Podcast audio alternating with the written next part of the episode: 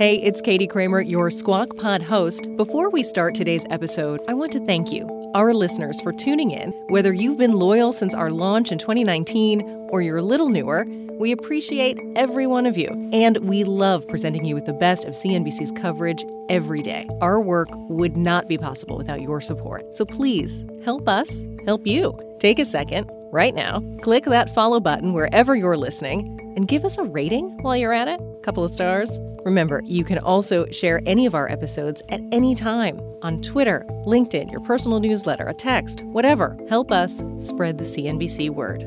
That's it. Thanks, everybody. Now, let's get to the podcast. Bring in show music, please. Today on Squawk Pod.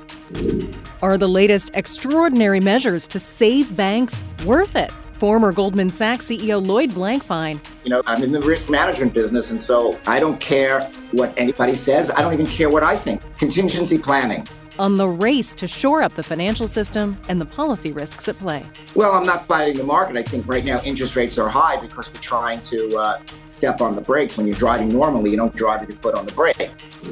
Plus, a palate cleanser. Pet parents, we've got one for you. Petco's CEO on the booming barking business. There's 60 million people who are actually working from home now. And the more you're home, the more time you spend with your pet, and actually the more pets that come into that house. And Fed expectations, news from Nike, and members only meets the Mets. It's Wednesday, March 22nd, 2023. Squawk Pod begins right now.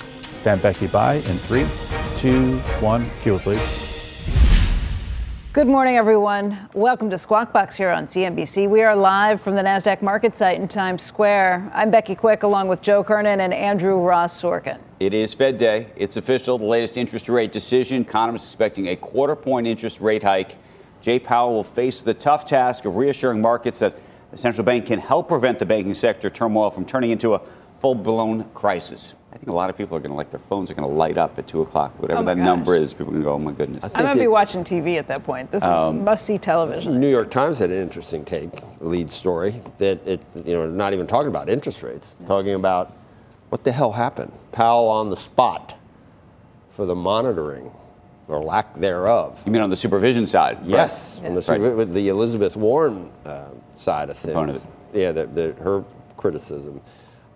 I, if they raise, they're just, I don't know. I just think they're stubborn. It's like they said they were going to do it, so they have to keep doing it. It just, we we made the point yesterday, it will add another 25 basis points. Anyone who's, who's got these long duration bonds that are, or mortgage backs, or anything that you've got that's, that's long duration, you go another 25 and it just puts you deeper Yep. under. If they don't with raise the it, marks. do, do people look around and say, what do they know that we don't? Are they looking at the bank Right. deposits? What if they as knew that inflation concern? seems to be moderating a little bit? Well, then you look at the numbers in the UK this morning. Inflation Right. coming back with a They're vengeance. Which is where we want to go next because uh, new overnight, as Becky just said, inflation in the UK jumping unexpectedly in February. Consumer prices rose by 10.4% on an annual basis. That's higher than the 9.9% that economists there had forecast.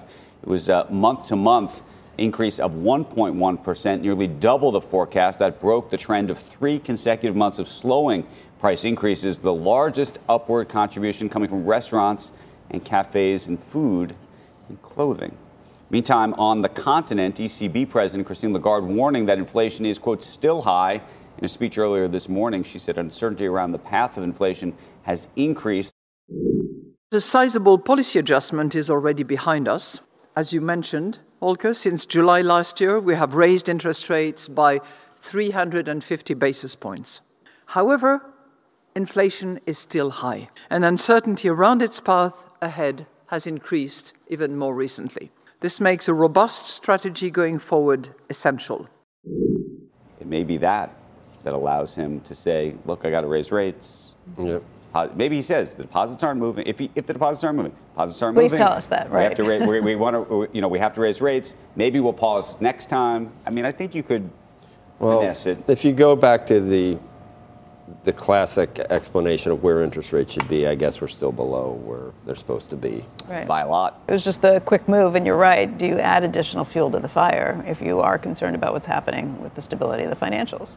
They Um, always worry about gonna be a breaking tricky- something. It- it- the question is, is, is anything broken? I, I don't know. Okay, let's say they raise 25. What's the market? I market? don't, I do? don't, I don't know. I I, don't know what happens So if, it they, if doesn't- they. I don't know. they- I- the mar- if they the market- don't raise right. rates. I, that's a bigger question. The market doesn't know. Does if they don't raise rates, does the market Right. think, great, we're going to have some wind at our back, and the Fed uh, put us back on, or do they think, uh oh, what does the Fed know that we don't know about what's happening in the banks right now? Some numbers we know, like what will happen, like inflation numbers. If they're hot, we know people Yeah. aren't going to like that. This one, I, I don't know what. It, it- it's it's one of those weird numbers where you could have it in advance and still screw up. And by the way, even it's not just what they do; it's what Jay Powell says. I think he's walking a very fine line in terms of what he messages to people, what he does and doesn't say. I want them to hike by 10 basis points. That'd be a good one. Like that, that, that, that- and I can't take credit for that. That was what Jack Lew kind of Yeah. suggested when he was here the other day. I think that'll happen uh, either, but there's no reason. I mean, they don't have to go 25. And we're in They- they decimals didn't now. used to. We don't do we don't do quarters, halves, and eighths anymore. You might as well do 10 basis points. First Republic Bank has tapped Lazard to help with a review of its strategic options that could include a sale, capital infusion, or asset trimming. That's according to a Wall Street Journal report that says the bank also hired consulting firm McKinsey to help map out a post crisis structure. JP Morgan had already been hired to advise on strategic options, and of course, Jamie Dimon and all the other bankers who have put deposits there probably willing to advise for free on some of these things too. Separately, First Republic sent a message to clients yesterday assuring them that the bank was conducting business as usual, including processing transactions, opening accounts, funding loans, and serving client needs. You know, a number of those banks, by the way, that put deposits in also had sold shares on behalf of First Republic back in February to folks at, I believe, about 123 or 140 some odd dollars Stock's a share. significantly below that. It's Right, $16 which I think now, is actually one of the sort of imperatives for why there's a feeling among some of the banks that they need to help because they were selling shares to other people That's- at prices that were That's a fair point, but I, I think it's also their own form of ring fencing or trying. Oh, to, sure. right, to just shore things up Right. and say it stops here. Right. It's not going to continue any further. Nike shares are lower. Earnings of 79 cents a share beat estimates of 55 cents. Revenue also beat, but gross margin fell to 43.3% for the quarter. Pretty good number, but uh, that was down 3.3 percentage points. Company said it offered higher markdowns and promotions uh, to liquidate inventory uh, during the quarter. Inventories were up by 16% versus a year ago. And the company attributed that to higher product input costs, elevated freight expenses. Meanwhile, sales in China fell 8% despite the end of the zero COVID policy uh, that had weighed uh, on operations. Yeah, they said things actually were pretty good in China, given how difficult it was in December uh, for part of the for part of the quarter. When does that movie come out? The, uh, It's out of- very soon. I, I'm, I, this is one I'm actually eager to see. I'll, I'll go to the theaters for it. The movie, the Air Air Yeah. Jordan movie. Yeah, that- that- just uh, just premiered uh, on Monday Oh, it night. did. I mean, not publicly, but I believe it's out. Is it this weekend or next weekend? it, it's coming very soon. Yep. Yeah, beginning of April. And then it'll be available, by the way, on Amazon. Yeah. So you can. I mean, that's going to be the issue. Do you actually I'll go to the theater or do you theater. wait? Michael Jordan's son is handsome.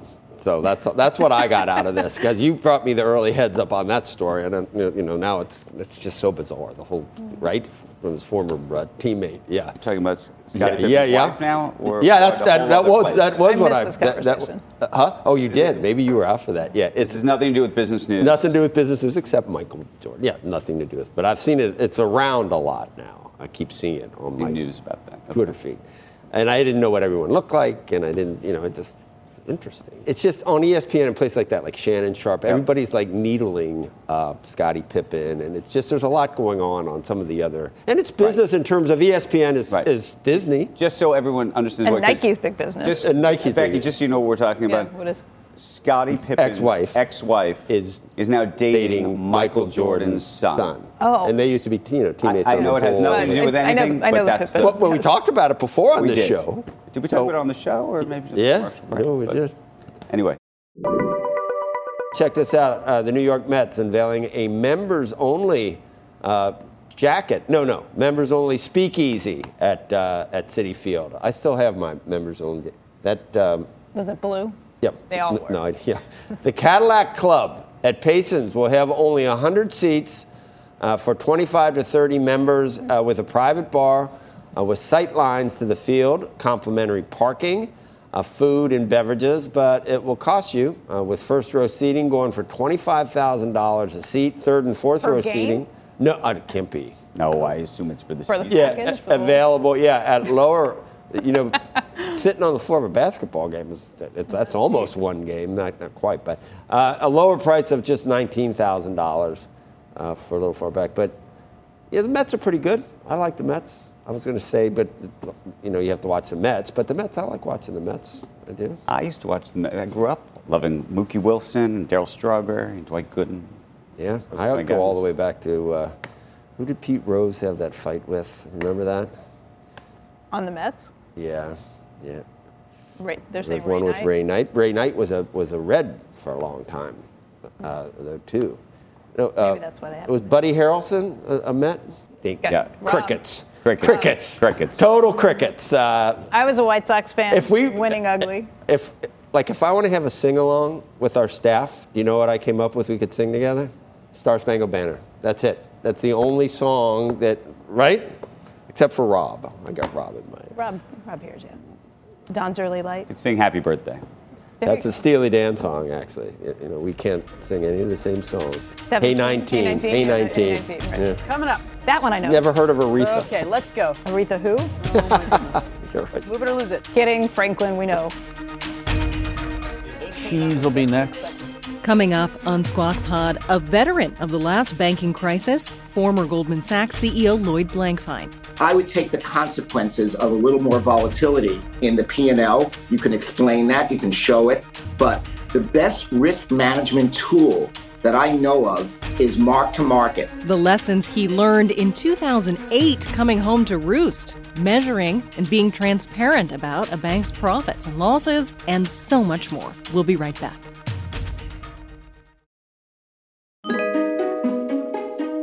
Welcome back to Squawk Pod. I'm producer Katie Kramer.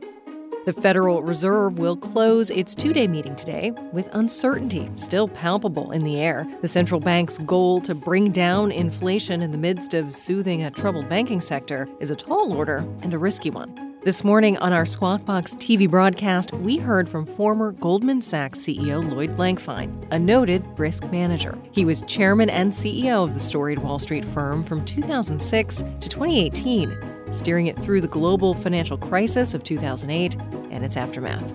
Joe Kernen takes things from here. I was hoping, Lloyd, it's great to see you. I was hoping you'd, you'd join us in studio, but then I was told you're in Miami, and I go, ah, that figures. Spring break, Lloyd? Is that why you're there? Yeah, yeah, yeah. Spring break. Um, I'm in Miami, but my taxes are still in New York. Rest easy.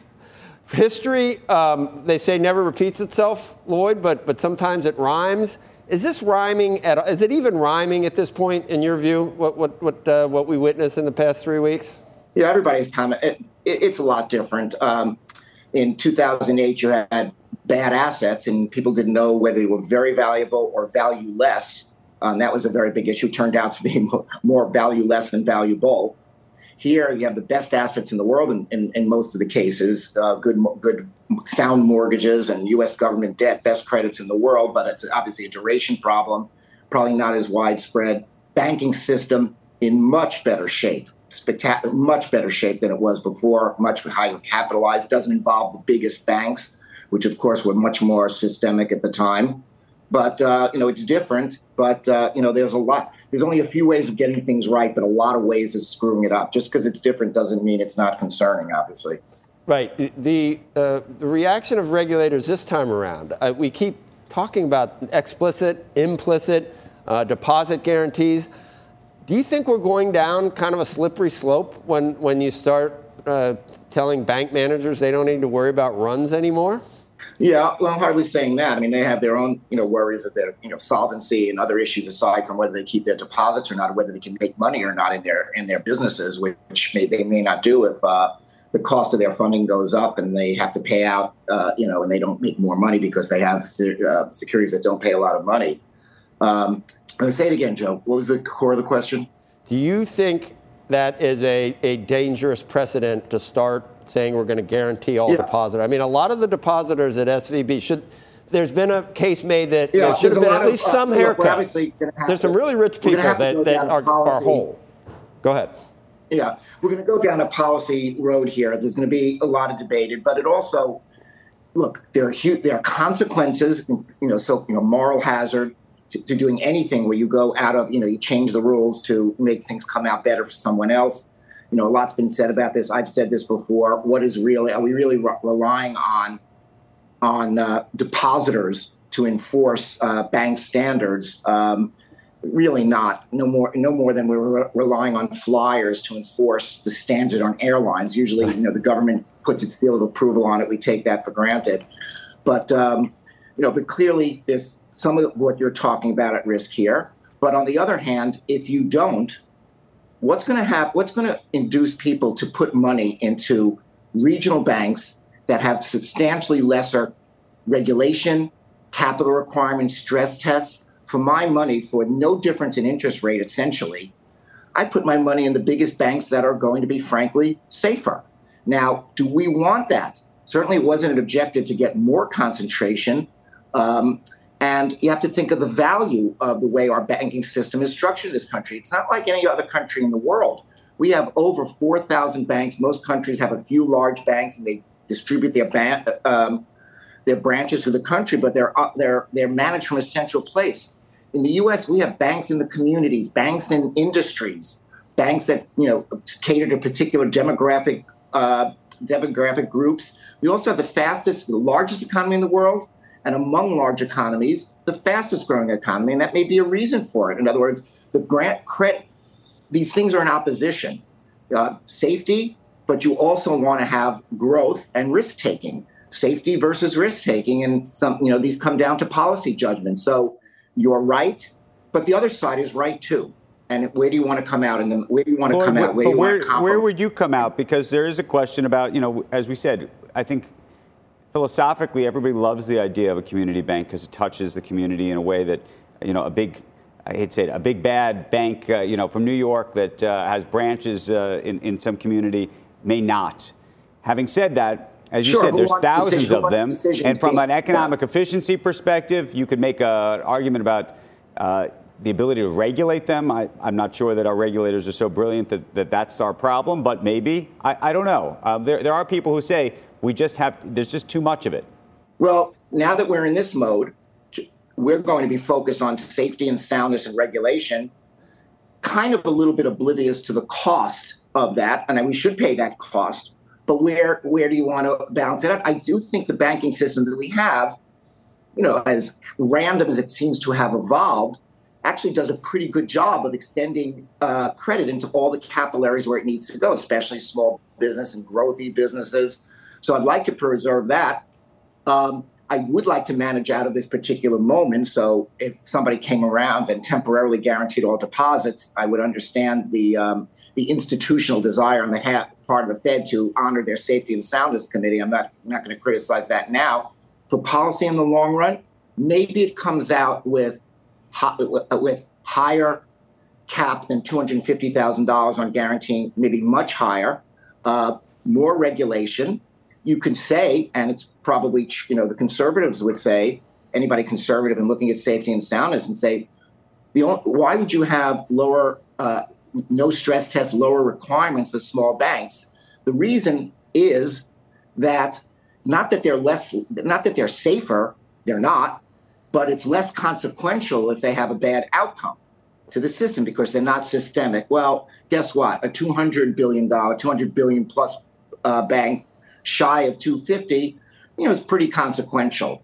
And so you may have to lower the threshold from two hundred fifty billion dollars, or you get super regulated, but elevate the regulation of any of everybody else who has deposits. And with that regulation, and with extra capital requirements, come extra costs and a lower vo- velocity of lending. If you make people hold more capital against the loans, every dollar of capital, every dollar of capital, every dollar of deposits is going to produce fewer loans against it. So there'll be a deflationary effect of that all in a permanent sense. uh, not just because we're traumatized at the moment. So these are policy judgments that trade us most of these decisions. It's not right against wrong, good against evil. There's right on both sides. How do you want to balance these interests? Hey, Lloyd, one thing, just looking back to the last financial crisis, the one thing that does rhyme to me, the one thing that does look the same is the idea that banks were carrying all of these assets. And granted, these are different assets, these are good assets, but they weren't marked to market. And in a rising interest rate environment, obviously they're much less valuable than they're being carried. Um, and, and, that's the thing that I don't get. I, I, thought we learned our lesson with not marking things to market. Even if it's yeah, a good asset, it know, should be I, marked to market. I testified about this. Now, the history of my old firm is a little bit different. We were an SEC regulated firm, always marked to market, um, and didn't have the benefit of ignoring mark to market. But culturally, um, mark to mark to market is the one thing that for sure would have spotted this crisis, you know, the losses, uh, and forced risk management on them because it would have been run through the P and L, and they would have seen it, and they would have reacted to the P and L, and wouldn't have been able to stand it, and would have dealt with it before it became existential. Um, I in in in the post uh, uh, Andrew would know this in the post financial crisis moment. I, when testifying, I testified that mark to market was the way to go. I believed in it. But I also know, and, but people brought up the, the downside of that, which I also acknowledge, which is more volatility through the P&L. And these are things that go bad and then they come back and go bad and come back mostly, unless they go bad and stay bad and get worse. And so, in most times, you could breeze through this and just look at the normalized um, P&L without without marking to market your big big battleship of uh, of of assets and the whole and the whole balance sheet. But on the other hand, it, you're, you're going to get situations like this where you're going to ignore the problems too long until they get existential. So again, like everything else that we don't do, there must be a reason for it. There are trade-offs. I would, if you ask me, my judgment, I would take the consequences of a little more volatility in the P&L. You can explain that, you can show it, mm-hmm. but the best risk management tool that I know of is mark to market. We had always the first sign of trouble that we ever got was not the intuition that something was going wrong. It was looking at the P&L and seeing that the prices were going down. That is the that is the best risk management tool and uh, people don't uh, avail themselves of it. In fact, they hide it. It's kind of the ostrich school of uh, risk management, head in the sand. What do you think uh, Jay Powell should do today, Lloyd, and, and, what do you think he should say after he does it? Well, I think there's been a steady refrain of not much difference between a hawkish pause and a dovish 25 basis point raise, and it's all in the rhetoric that follows it, showing that you're concerned about growth and on the economy too. Um, personally, having said that it's not usually consequential, and also the market saying 85% at least chance of it having not going to be disruption if they raise 25 basis points. Right. Personally, I wouldn't do it. I wouldn't do it. And part of me thinks that they won't do it. And there's also an institutional aspect to this. When you think of the mandates of the Fed, you know, you have the economic mandates of growth and inflation fighting those things have to happen over time. You know, inflation could go up, it can go down. You, you're trying to get to a cent, you know, kind of a midpoint. Um, but with safety and soundness, you have to have safety and soundness every day. And on the economic side, there's a lot of influences on that. There's fiscal policy, exogenous events. But in safety and soundness, institutionally, the Fed owns that. And if I'm sitting on the Fed, something that can never go wrong, never go off the rails, I would kind of lean into that side of things at this moment. Yep, we've we've had people say that the Fed. Uh, we created the Fed after the 1907 banking crisis solely for strength and, stability of the financial sector. And only later did they get those two mutually, really mutually exclusive mandates. You got to control inflation and you got to have maximum, un, uh, maximum employment, which seem to be diametrically opposed. That's a lot. That's a lot to have well, on your plate. Well, they have two sides to the Fed: the money policy side and the regulation. You could split that. In the UK, they split that, put it back together again, and those can be those can be split apart. I don't think they need to be split apart. I think you can manage that, and I think they're highly related. If you want to, if you're worried about growth, you for sure don't want the banking system uh, to have huge problems. Well, Don't forget, apart from the trauma of it, the banks are the transmission mechanism for Fed policy. When they raise rates or lower rates, they're trying to accomplish that through, you know, they're trying to affect le- whether lending expands right. or hey, contracts. Hey, well, we haven't got much time of it. And implicit, here we go, implicit and explicit again. Implicit, what you just said, that you wouldn't raise. So you think if they do go up 25, that could put additional stress on the stability of the system?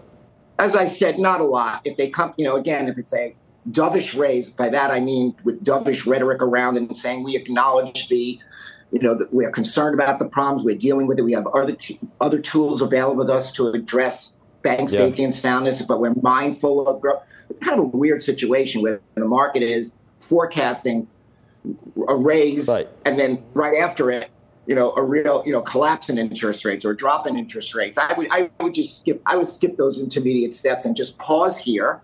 Look, here's another thing. The deleveraging effect of all this, the less lending, the more conservatism, the accumulation by financial institutions of capital, that's highly deflationary. There's going to be less lending. The effect of all that is at least as great, probably greater than a 50 basis point raise at this point. If I were the Fed, I would pause and acknowledge again a hawkish, uh, a hawkish comment to accompany a pause, and I'd say, you know, we're doing that because financial conditions have been substantially tightened by this. Two weeks ago, we didn't contemplate the, the events that we're witnessing now. This is a new factor. It's highly deflationary and deleveraging. Let's this is more than a raise. Let's let's pause and look how this works its way through the system, but we're going to be ever vigilant, yada yada yada. Where we are right now, are, are interest rates normalized? And do you think we'll be where we are right now a year from now, or we, we're going to be lower where they have to cut? Well, I'm not fighting the market. I think right now interest rates are high because we're trying to uh, step on the brakes. When you're driving normally, you don't drive with your foot on the brake. So I think in a normalized time from where we are today, rates will probably go down. In a normal time, we'll have a normal yield curve where short rates will be lower and long-term rates, which, you know, long-term, which usually used to mean more risk, uh, would would extract a high would extract a higher okay. interest rate to compensate you for the risk. That's normal. This is anything but. Normal. So we don't need to go to seven percent or something. We've heard six and seven bandied about. That's not that's not in the cards. Well, I don't. Yes, it's not in the cards today. But you know, again, being, I'm in the risk management business, and so Nobody I don't knows. care what anybody says. I don't even care what I think. I conti- I'm in the. I always said contingency planning. Uh, talking about contingency planning, First Republic. What do you do? What do you yeah. do if you're the government? Do you think they should be effectively forcing some kind of shotgun wedding? Is there something that should be happening here? Same thing, by the way, yes. you could say with PacWest I, and a couple of the others.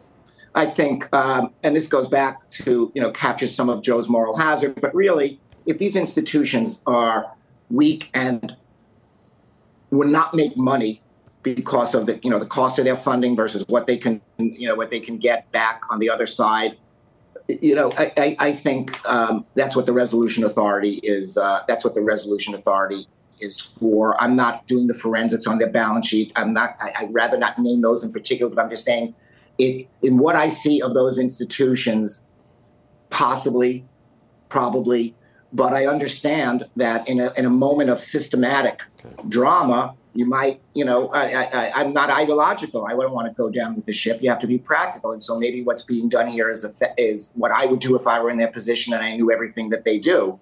I'd say one other thing that I don't think is very sensible is these bank consor, you know, these consor- consortiums going in and trying to help out a bank. I, I don't find that very confidence inspiring because I don't really think they're doing an analysis and deciding it's a good credit or a good investment. I think that you know people are you know trying to be good citizens and maybe having their arms twisted a little bit to participate.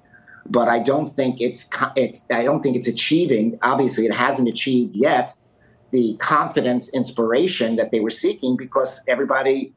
I think everybody realizes it's not. A, they're not doing it out of a commercial analysis of the prospects of that institution. They're doing it because they're being asked to. They're being asked to do it.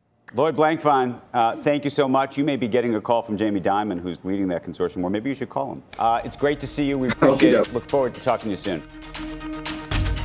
Next on Squawk Pod Puppy Love the CEO of Petco, Ron Coughlin, and the business that animal lovers just can't quit. What's the annual spend for the average consumer who owns a dog per dog? Roughly near $1,000. You're not spoiling that. Yeah. You're listening to Squawk Pod. Up and Andrew, Q. Good morning and welcome back to Squawk Box right here on CNBC. We're live at the NASDAQ market site in Times Square. I'm Andrew Ross Sorkin along with Becky Quick and Joe Kernen. Petco earnings out this morning. The company reporting earnings of an adjusted 23 cents a share. That was a penny shy of expectations on revenue of $1.58 billion. That was basically in line with estimates. Comps, comp store sales were up by 5.3% during the quarter. That is better than the street was looking for. They were expecting just 3.6%. Joining us right now is Ron Coughlin, who is Petco's CEO. And Ron, thank you for being here today. Great to be here in person. Thank right, you. Let, us talk about what's happening. I, I, think there are so many questions about the economy, Yeah. especially with everything we're watching in the banking sector and, and issues about consumer confidence. Does any of the concerns that we see elsewhere, does any of that show up in what you are seeing in the stores right now? Because pets have been one thing that people have always been really willing to spend on. Yeah, if you look at past recessions and this time, the pet industry continues to grow. It grew through the 2007 recession, past recessions. There's some research that just happened uh, with pet parents and said, uh, would you rather cut down on your food or your pet's food? It was twice as likely to cut down on your own food versus your pet food. And your kids?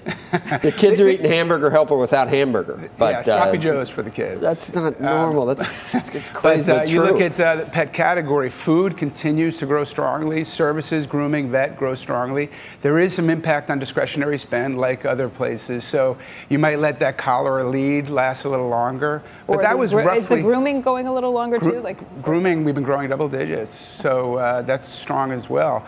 The, the discretionary spend piece has been about a five to six quarter dynamic, and we expect it to play out. It started last year, so it'll play out similarly this year.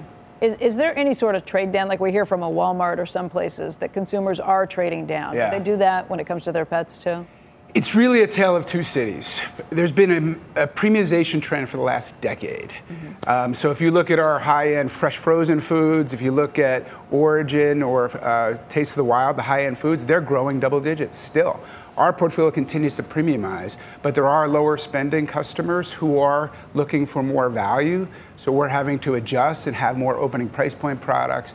And we have a great value uh, loyalty program called Vital Care which allows you to save $400. You get free checkups, grooming discounts, merchandise discounts, and we hit a half a million customers. You, you must think your stock's cheap. I mean, What's wh- it? wh- you must think your stock is cheap. What is that? In, what do you attribute the last 12 month uh, the, the, the look of that truck to? Is it inflation has, has eaten into your margins? Yeah, I think it's uh, a good value and a good time to, to, to buy. If you look at the pressures on the stock, they are cyclical in nature, right?